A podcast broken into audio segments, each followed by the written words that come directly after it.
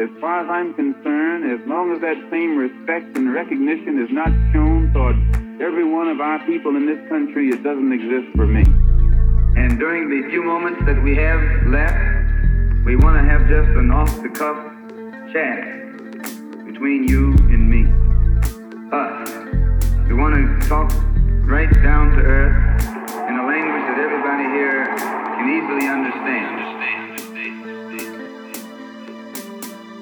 I know, I know, I know. I say this every week in and week out that I have legends on the Malcolm Effect as guests, but I wouldn't say if it wasn't true. We have none other than the people's historian, Dr. Gerald Horne. I don't have a round of applause feature, but welcome to the Malcolm Effect. Well, thank you for inviting me. No, it's a pleasure. It's a pleasure. I announced that you'll be coming on the show, and people ask one of the one of the things they asked me straight away is, does Dr. Gerald Horne is he aware that a clip that he's on the Briahna Joy Gray's show became a meme, a viral meme. no, I wasn't aware. What about what issue, for example? It was an issue when you said, "Don't make excuses for these backward Euro, Euro Americans." Oh yeah, I, I, have to that say, has become was, a mainstay for social media. I was somewhat irked by that aspects of that conversation, shall we say? I totally understand. Totally mm. understand. So, Christian, I'm going to defer to you because I know you have the first question. Yeah, so I just wanted to open up with a general question about history because you're a historian. So I wanted to ask, you know, what is the importance of history, and more importantly, a materialist history, in changing the political, social, and economic reality of today? What is the role of the historian? Well, oftentimes when you go to a physician, a doctor, a medic, a nurse, and you have a malady or something that's bothering you physically, one of the first things you may be asked is to give a medical history. Uh, that is to say, issues concerning your parents and your grandparents and your great grandparents, because it's felt by the person examining you that something might be passed down to you or that that will provide insight into what is bothering you today. And likewise, I think that the value of history is that it provides an analysis of the past that tells us where we are today or gives insight into where we are today. And to that degree, helps to provide uh, guideposts and signposts for the future and for the struggle that has to be conducted to reach a positive future. And so, part of the role of the historian today in 2022 is to the extent possible to provide an accurate history of the past, an analysis that suggests or instructs how we got to this point we are today, and that hopefully by providing that narrative, you are also providing uh, implicit, if not explicit, instructions as to what should be done immediately, and certainly what should be done in the near future. Mm-hmm. Yeah, no, I think uh, I think that answer kind of completely encompasses uh, what what some one of the things that struck me about your work, and and one of the, and that thing being your ability to situate the struggle and circumstance of Black Americans in race, relation to uh, global and political social processes. And you do this in, in two ways that are really significant to me. You know, situating the struggle of Afro Americans and making that an entry point to understanding the subjugation of other peoples, but also identifying the circumstance of African Americans as as part of a larger global and, and political uh, phenomenon and process that's going on. So I say that because you know you've laid this out historically. I mean, you you've studied this historically in, in many of your works, but you know to bring that into the now, you know, to offer prescription for now what do you think is is kind of the the role that that Black Americans have, and and how what what kind of solutions are available that that can not only alleviate the problems being faced in this country, this country being the, the states, but being part of a larger global internationalist movement. Well, as I've suggested in some recent works dealing with enslavement, the fact of the matter is is that the battlefield here in North America was oftentimes adverse for people of African descent. you had a substantial class of European settlers and invaders, many of whom were affluent, many of whom were not. And with regard to the latter, I guess you could say, from a class perspective, uh, there were distinctions and commonalities. An enslaved population is basically a, a population of unpaid labor. With regard to the European and Euro American working class, they were paid, oftentimes not paid well, but certainly you can't say that they were like slaves in terms of being unpaid. And in any case, that distinction oftentimes meant that they threw in their lot with those across the class barricade, speaking of the Euro American elite, because many of the Euro American working poor thought that they could climb the greasy pole of success by this kind of class collaboration. And certainly, if you look at this process, this project known as settler colonialism, whereby Europeans invaded and ousted the indigenous from the land, uh, many of the European and Euro American working poor felt they had a stake in ousting the indigenous from the land because they thought they, they could get a part of that land. Or, for example, it, post the US Civil War, that is to say, post 1865, oftentimes on Euro uh, indigenous land, you had these universities established, these so called land grant universities established. And those universities oftentimes did not admit Black students or indigenous students, but they did admit students from the Euro American working class who then could become educated and become a member of the professional stratum, uh, speaking of engineers, doctors, lawyers, uh, etc. And so, in sum, because of these adverse class conditions on the battlefield of North America, Black people in particular had to lengthen the battlefield, which meant internationalizing the struggle. Uh, that also meant domesticating the struggle to a certain degree, that is to say, alignments with Native Americans, indigenous, but it also meant internationalizing the struggle, uh, seeking aid in Mexico, for example. I'm completing a book on that now as we speak, or seeking aid in the Caribbean, seeking aid in Canada and Western Europe. And to fast forward, so what happens over the past 65 or 70 years or so is that the United States finds itself embroiled in the Cold War conflict with the socialist camp, finds itself in an disadvantageous position in terms of winning hearts and minds in an emerging Africa and an emerging Caribbean, as long as people of African descent in North America are treated so horribly. So basically, a deal was cut with the centrist and liberal leadership, particularly of, of an organization that's still with us, known as the NAACP, the National Association for the Advancement of Colored People, whereby, in return for throwing overboard the most internationalist minded leaders and organizations, I'm thinking of Paul Robeson in the first place. I wrote a biography of him that was published a few years ago, this Black American entertainer, activist, socialist, multilingual individual who understood and spoke about two dozen languages and therefore was internationalism personified. And so those leaders were thrown overboard in return for anti racist concessions and mm. erosion of US apartheid. And basically, what happens is that in return, the centrist and liberal leadership would sort of detach the Black American struggle from the struggles of people in the Caribbean and Africa, which had been the case, particularly per the leadership not only of Robeson, but uh, his comrade W.E.B. Du Bois, who happened to be of Haitian descent, by the way. But the problem with that strategy is that today, in 2022, it's not clear to me, at least, if the liberal elite, the liberal wing of the US ruling class, can save itself, let alone save us.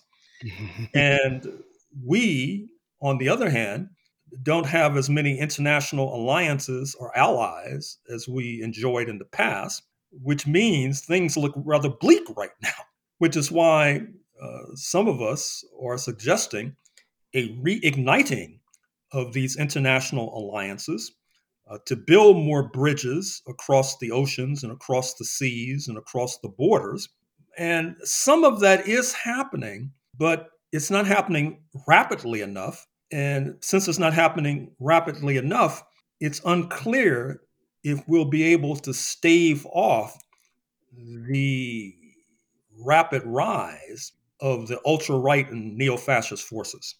Thank you so much for that. I guess in line in what you were saying, then, how would you respond to the question, what does building Pan African look like for this generation? Or what should it look like? Well, for example, uh, as we speak, the African Union just concluded, or still may be uh, having, the summit in Addis Ababa, Ethiopia. Mm-hmm. And th- this was preceded a few months ago by a very important summit that took place between the African Union and the Caribbean community, that's to say Jamaica, Barbados, Trinidad, etc., where a number of agreements were brokered. And around the same time, shortly after the AU, African Union CARICOM summit, there was another summit in Mexico City of uh, Caribbean and Latin American nations. Now, what was striking about all of these summits is that uh, Black Americans were generally absent, not only absent, but many of the leaders even didn't even know that the meetings were taking place. That's that's part of the problem. And so I think to answer the question of what does Pan Africanism look like in the 21st century and 2022 going forward, I think we need to reknit uh, those relationships that have been torn asunder. Uh, there should not be meetings of the ones like the ones I've just described, where representatives of the 40 plus million Black American population are not present, since mm-hmm. this 40 plus million population makes it larger uh, than the population of a number of independent African states, uh, certainly larger than most of the Caribbean nations, uh, certainly larger than the population of Eswatini and Botswana and Namibia and Togo and nations too numerous to mention. So this will obviously uh, have to involve a, a certain kind of consciousness. I hate to sound a pessimistic note, but I'm not sure if that consciousness is present as we speak. But certainly there are those among us, like myself, who will be trying to forge that consciousness this year and the indefinite future.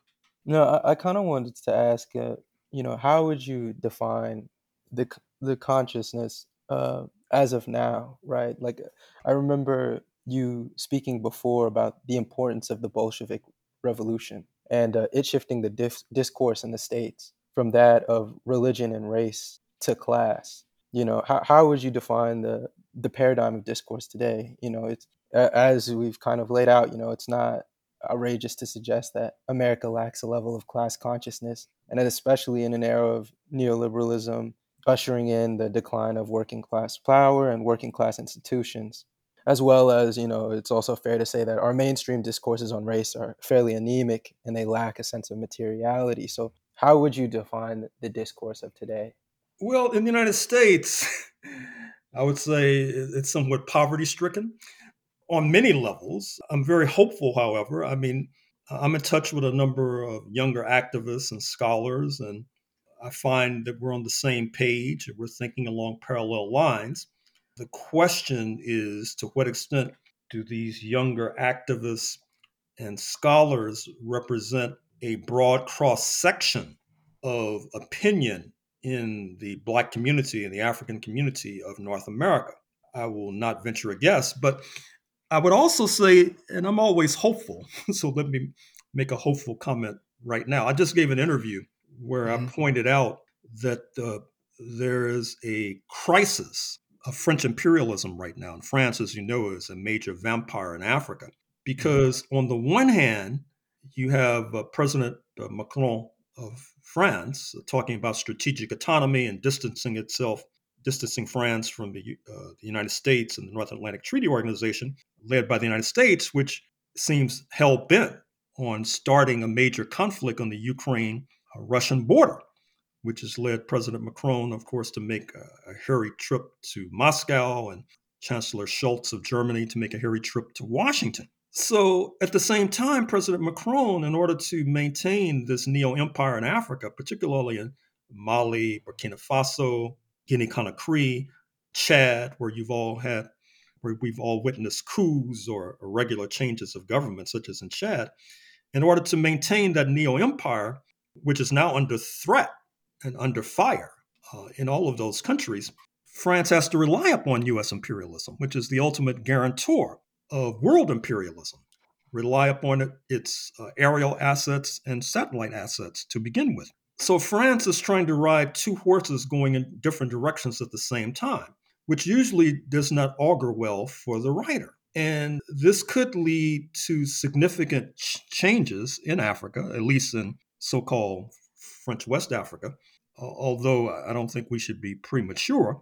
And at the same time, uh, we see that US imperialism is not only in a crisis vis a vis the European Union, uh, but also there is a distinct possibility that the global correlation of forces is changing, changing rapidly, and that the baton that was passed from London to Washington post 1945 is in the process of being passed to the People's Republic of China. Now, this, it seems to me, is part of the hysteria in the United States right now, which has led to this uh, historical reaction, the a- anti Asian violence that you've seen, the anti Black violence that you've seen has been fueled simultaneously. However, crisis, as the saying goes, involves both danger and opportunity. Now, I've just sketched the danger in terms of alluding to the violence that's being inflicted upon the Asian Pacific community, on the Black community. Uh, you may have seen the most recent scandalous video from Minneapolis where this young mm-hmm. man, Amir Locke, is shot while he's sleeping on his sofa as the police burst into the place where he's sleeping. That's becoming all too common nowadays. But with the changing correlation of forces, that creates favorable conditions for a change in consciousness. Just like in your opening remarks, you mentioned how the uh, Bolshevik Revolution had a dynamic impact upon consciousness here in the United States of America. Uh, it led, at least temporarily, to a reigniting of global alliances, global struggles. You saw that particularly in the 1930s with the Scottsboro case. These are nine black youth in Alabama who were charged falsely and maliciously with rape of two Euro American women. Like so many before, and perhaps since, they were headed for execution uh, before the international left and their comrades here in North America intervened and created an international struggle around U.S. apartheid, not unlike the anti apartheid struggle that led to the liberation of South Africa by 1994. So it's possible that with this crisis of US imperialism that I've just sketched, which also involves a crisis of world imperialism, reference my remarks to France, uh, this could create favorable conditions for a new burst of class consciousness and also a new assault on the neoliberalism you just made reference to. But, you know, there's an old saying, which is that if there's potential, you're basically suggesting it hasn't happened. And so that's what I'm saying now. There's potential for that, but obviously it has not happened. Mm-hmm. I mean, you mentioned the kind of resting of France upon US imperialism. So, my question, and people often say this a lot, people are either unsure of or unaware. Do you mind just telling us about exactly what is AFRICOM and what they do? Yeah. So, AFRICOM is the um, Pentagon, the U.S. military command that shadows the African continent. Because U.S. imperialism and indeed world imperialism, and not only world imperialism, have benefited handsomely over the centuries from exploitation of Africa. That's, that's why there's so much hysteria right now, not only about the Chinese role in Africa, the Russian role in Africa, the Turkish role in Africa, the Indian role in Africa, because the North Atlantic countries have seen Africa as their private preserve. Uh, after all, mm-hmm. it supplied North America with uh, millions of unpaid workers. Mm-hmm. Uh, even today, a good deal of the raw materials that fuel the economies of the North Atlantic bloc comes from Africa. Think of the bauxite and iron from Guinea Conakry, for example. Uh, think of all the resources that are embedded in the Democratic Republic of the Congo, including coltan, which is a major element that goes into these now ubiquitous smartphones that you see people wielding. Think of the gold of South Africa, the oil of Angola, Nigeria, etc. And so US imperialism and North Atlantic imperialism would like to continue that stranglehold. But it's unclear if they will be able to do so.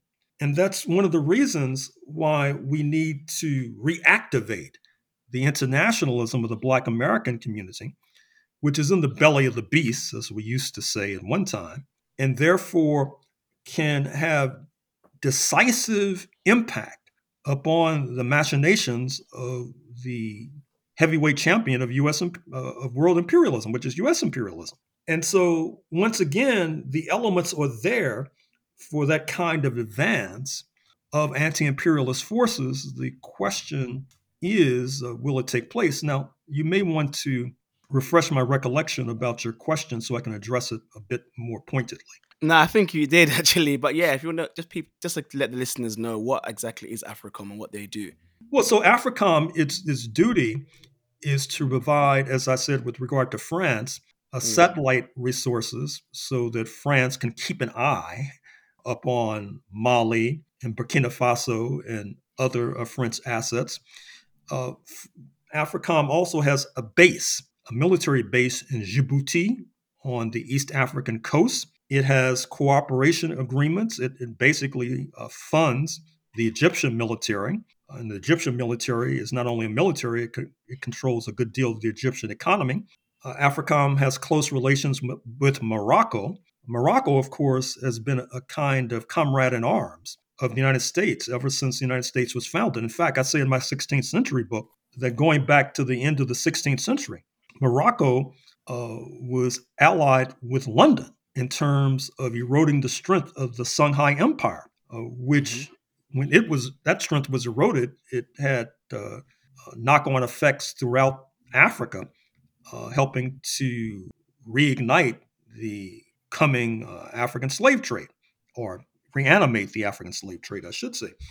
I should say. So, AFRICOM also tries to make sure that other African nations uh, do not uh, necessarily uh, stray out of the North Atlantic sphere. For example, in the US press of late, there have been a lot of negative articles about Equatorial Guinea, uh, which is a major oil supplier to the United States of America and has corrupt leadership. The Obiang family has produced offspring, one of whom has a mansion in Malibu, one of the most affluent communities in Southern California, and has one of the largest collections of Mac- Michael Jackson memorabilia on planet Earth. Michael Jackson being the late uh, Black American entertainer. I'd like to see that.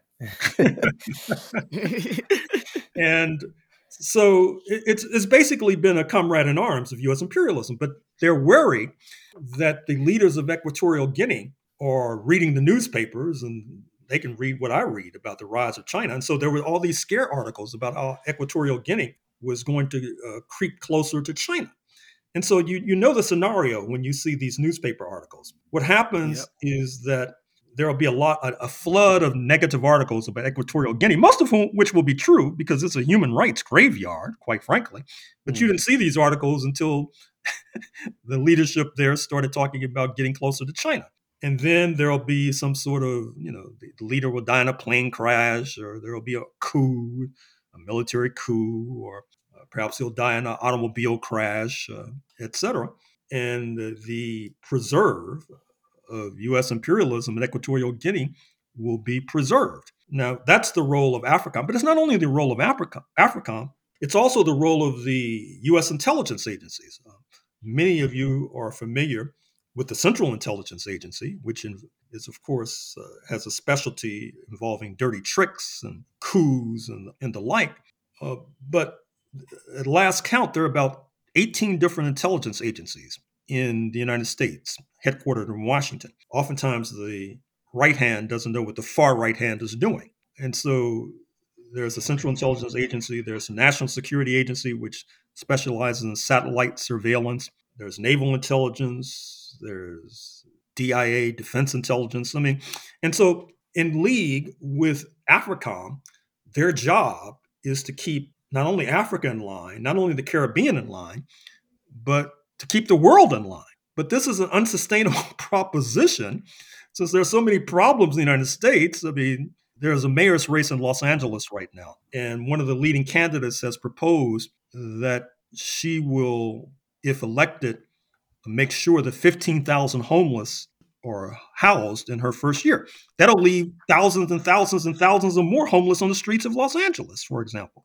And Los Angeles is not unusual. In most of the major cities in the United States, you have legions, small armies of homeless people. Mm-hmm. So here you have the spectacle of US imperialism cruising around the world, overthrowing governments, instructing governments on their human rights records, and at the same time, containing thousands and thousands and thousands of homeless people, not to mention people who don't get enough to eat. So wow. this is an unsustainable crisis. Uh, the country can't go on this way. And so something has to give, but what will give is another story. Right, right. Yeah, no, the the epidemic of homelessness in the U.S. is truly egregious. I, I know um, where I grew up in Charlotte, North Carolina, they they even evicted homeless people from an an encampment called Tent City. They managed to evict people who were homeless, which was ridiculous. But I, I wanted to con- kind of dial it back and, and talk about something you had mentioned before, a word you had mentioned before, that being class collaboration. And, you know, I was reading your book, The Counter Revolution of 1776. And one thing that struck me about it was how complicated and messy, you know, the, political happenings from which the U.S. arose, right? You had the indigenous, the enslaved Africans, the settlers, the various uh, European mother countries, and all occupying various social and class positions, economic and political interests. And these groups are then forming a, a, a number of permutations of political alliances to engage in conflict. And you know, it reminds me of reading, you know, Black Jacobins by C.L.R. James, or even watching the uh, the film Burn, Burn by mm. Pontecorvo, you know, who uh, mm-hmm. uh, who also uh, directed uh, the Battle of Algiers. Mm-hmm.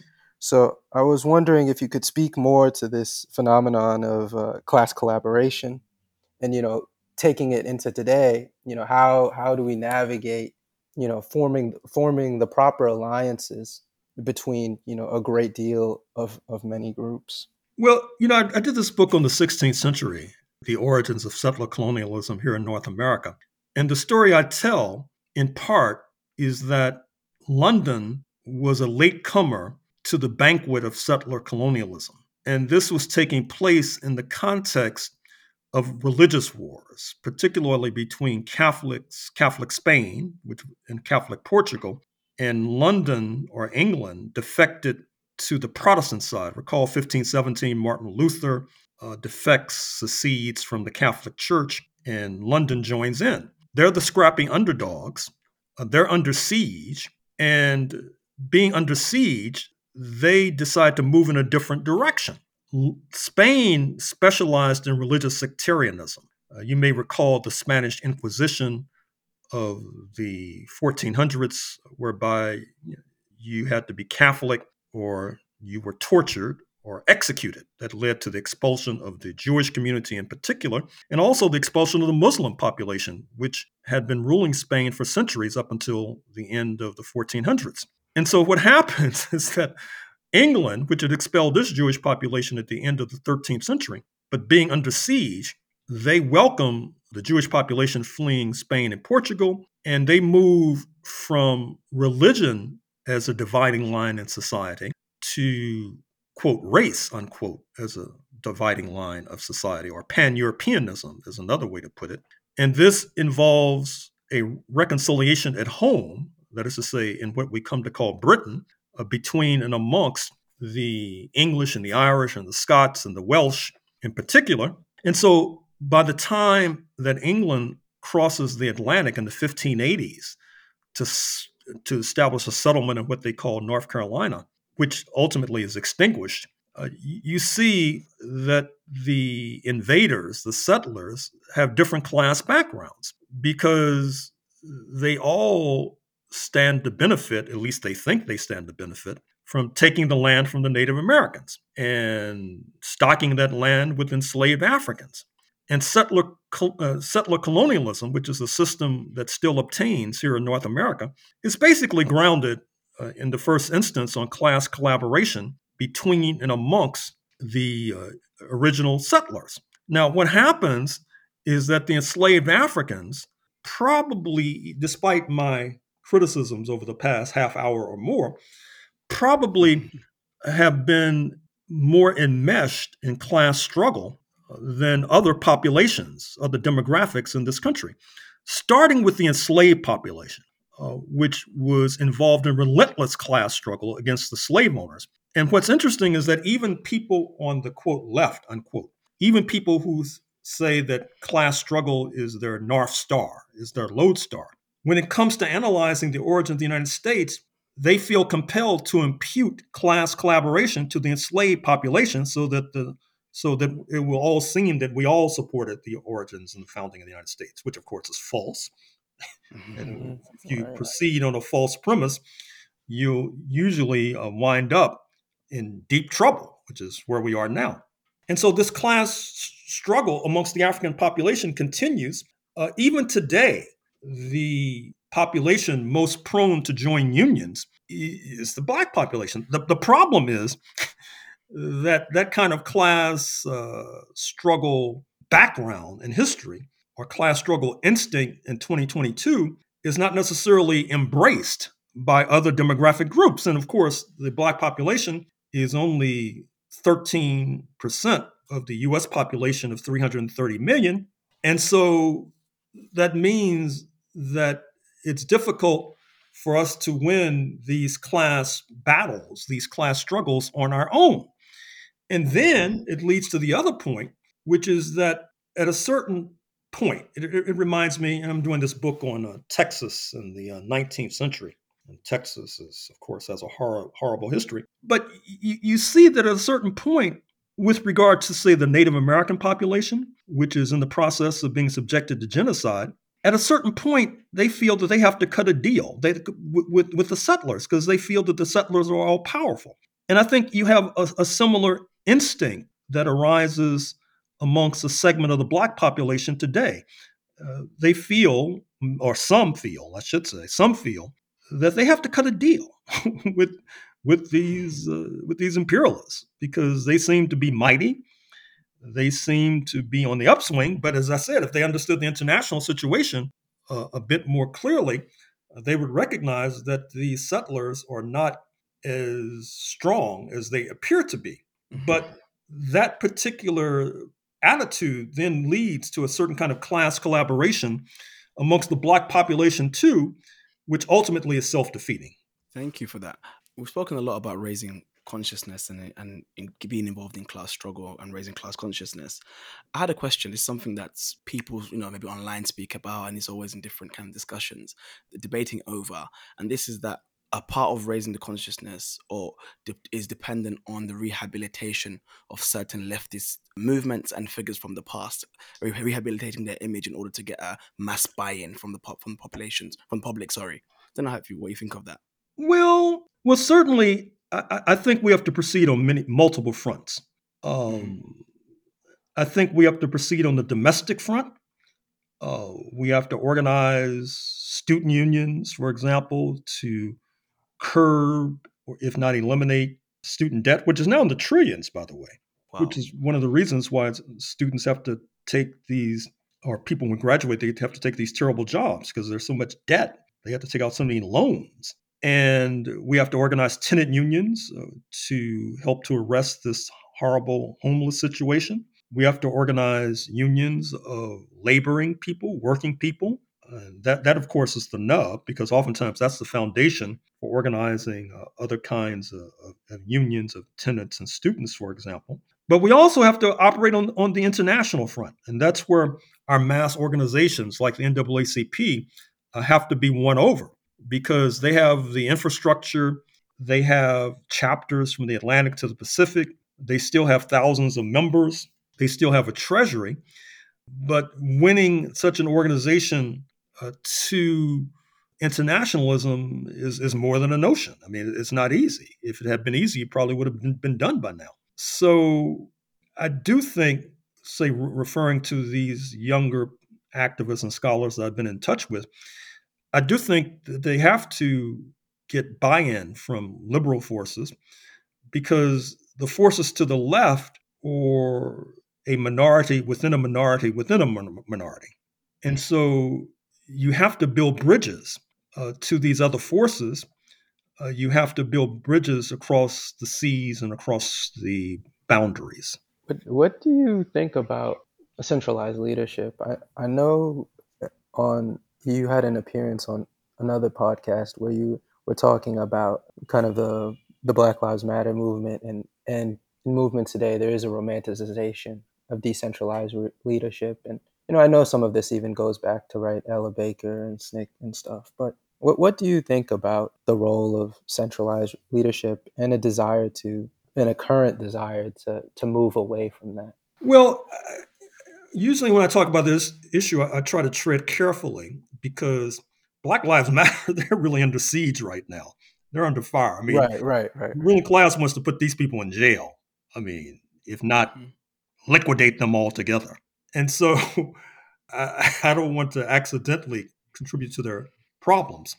But still, having said that, I do think that there's been too much negative propaganda against centralized leadership. It's almost like the oppressor telling the oppressed, you know, you, you folks really shouldn't organize you know, because things are fine as they are. And I, I think that if you have an organization that's protesting against police terror, which is the major function of a movement like Black Lives Matter, well, they're not the first group that tried to do that. Uh, I mentioned the Scottsboro case. You had the International Labor Defense, which was quite successful. They were driven out of business by the U.S. authorities. You had the Civil Rights Congress, which Paul Robeson worked with. They, they're the ones who filed a petition at the United Nations in 1950 51, charged the United States with genocide against Black people.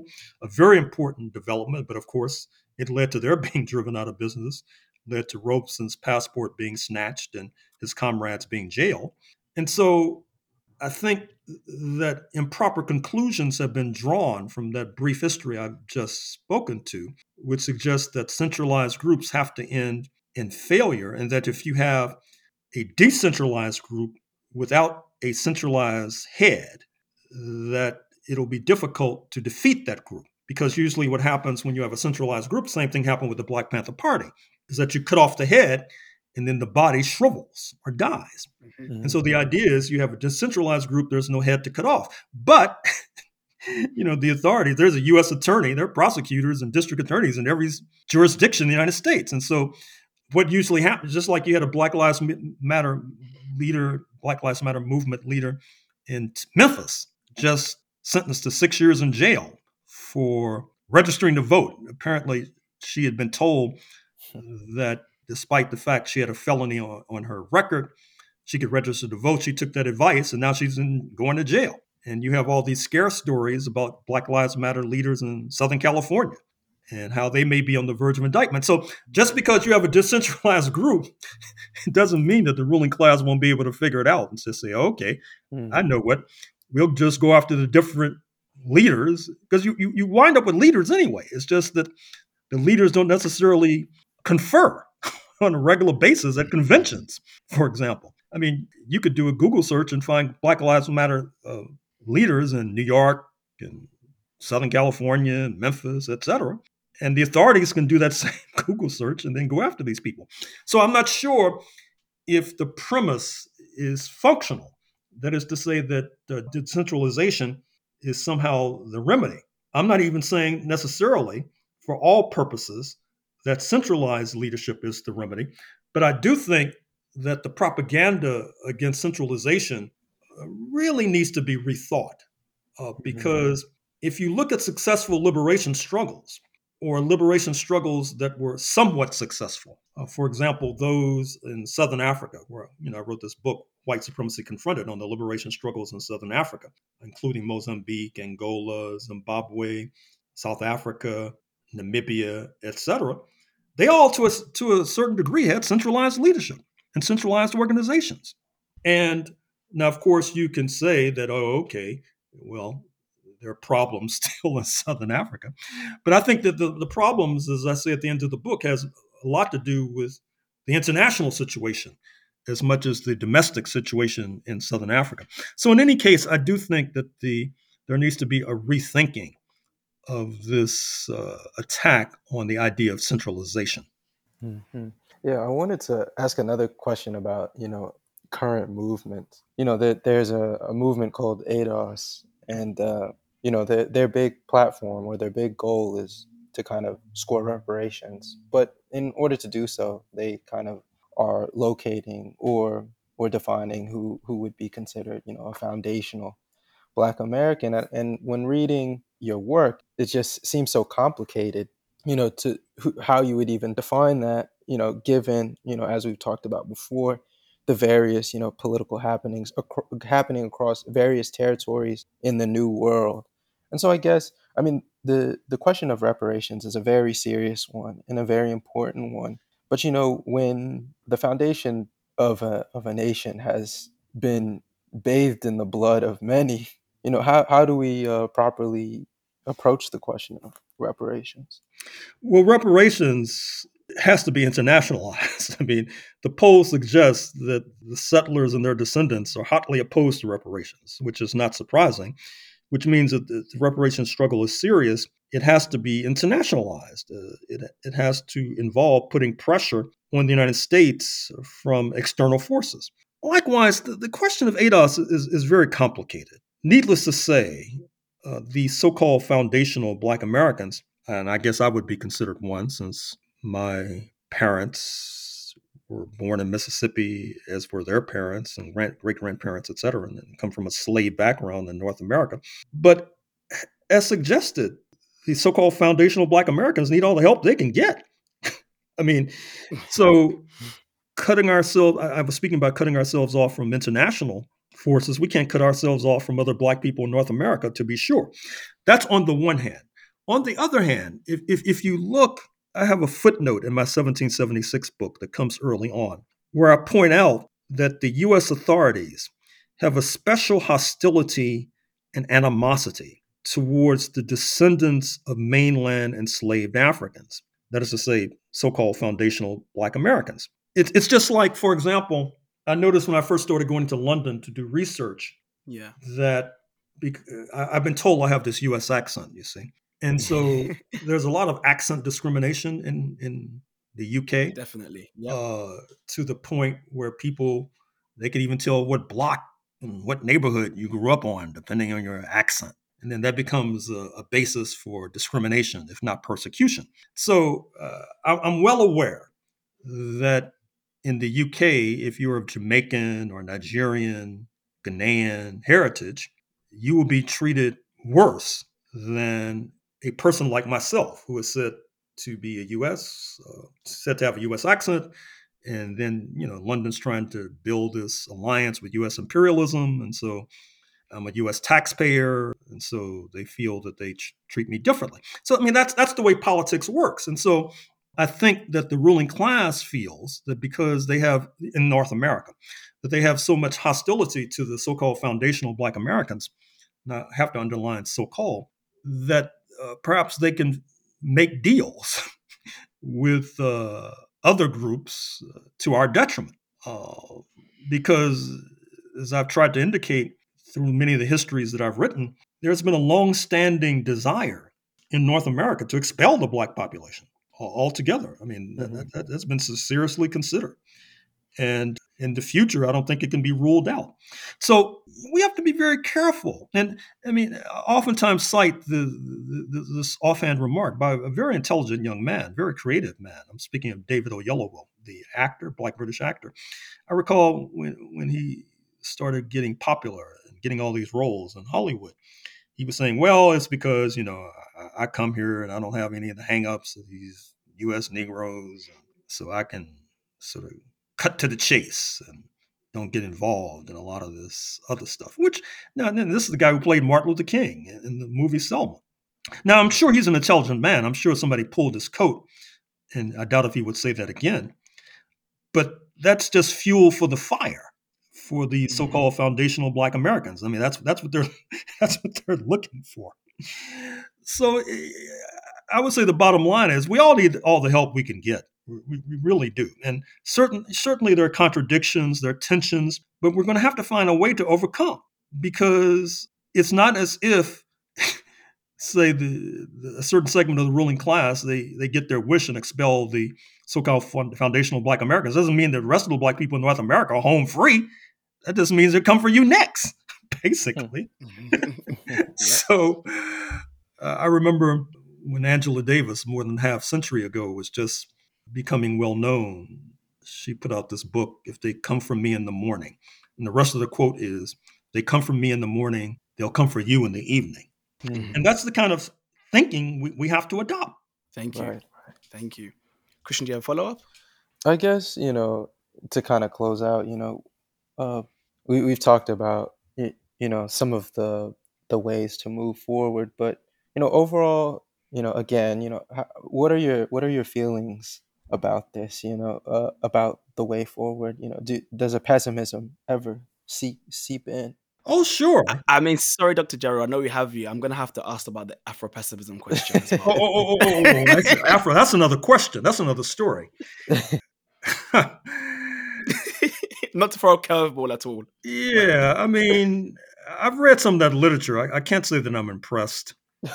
Uh, I won't go into any detail, hmm. but I think that some of the nonfiction of the proponents of that point of view have, has been fabricated, quite frankly.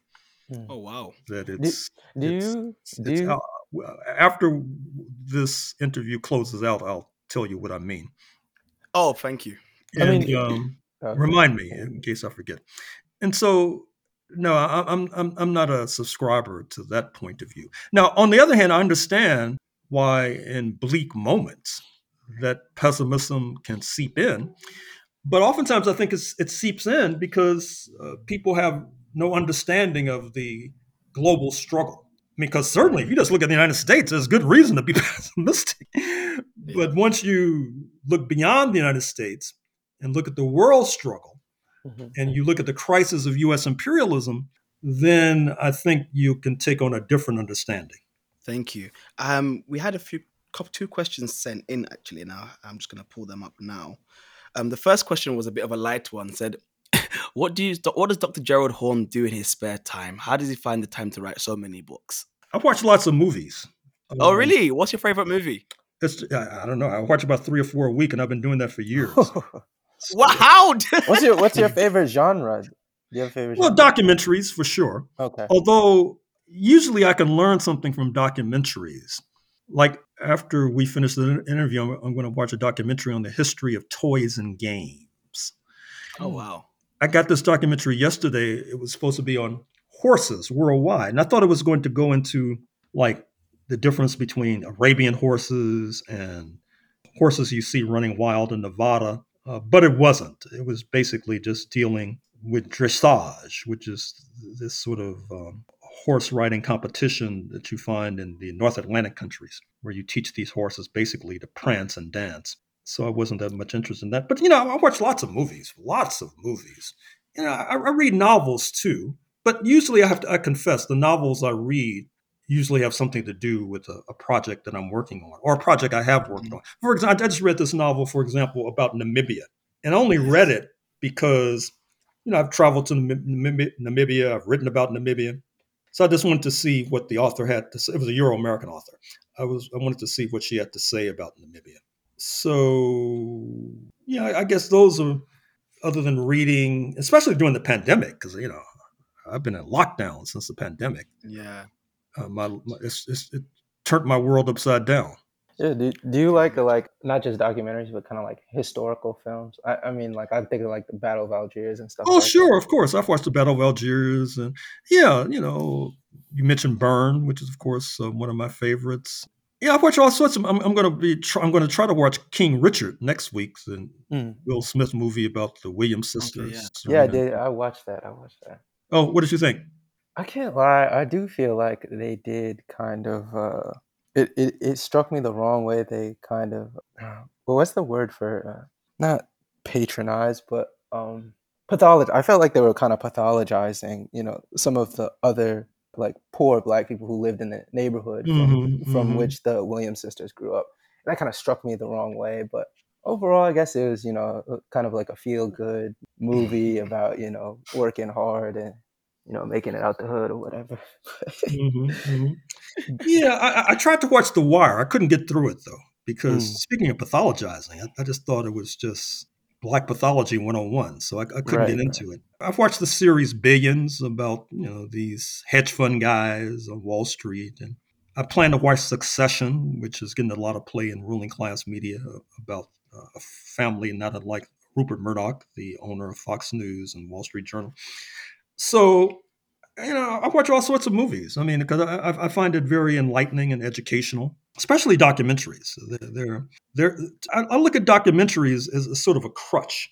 It's a way to fill gaps in my knowledge, for example, Mhm. or to prepare me to. I mean, for example, I, I'm- I'm trying to do this project on Southeast Asia. So I began by reading, um, excuse me, by watching documentaries about Southeast Asia, just to sort of get a, especially since who knows when I'll be able to travel there, given the pandemic, Mhm. to get a, a sense of the the landscape, the cultures, uh, etc. So that's how I spend a lot of my time. Thank you so much for that. I have a few questions, but I'm going to use that as an excuse to invite you back onto the show for next time. So thank you so much, Dr. Gerald Horne. Um, this, as always, has been a, a super enlightening episode. Please like, comment, subscribe. The Malcolm Effect on Spotify, Apple Music, and until next time, people, peace out.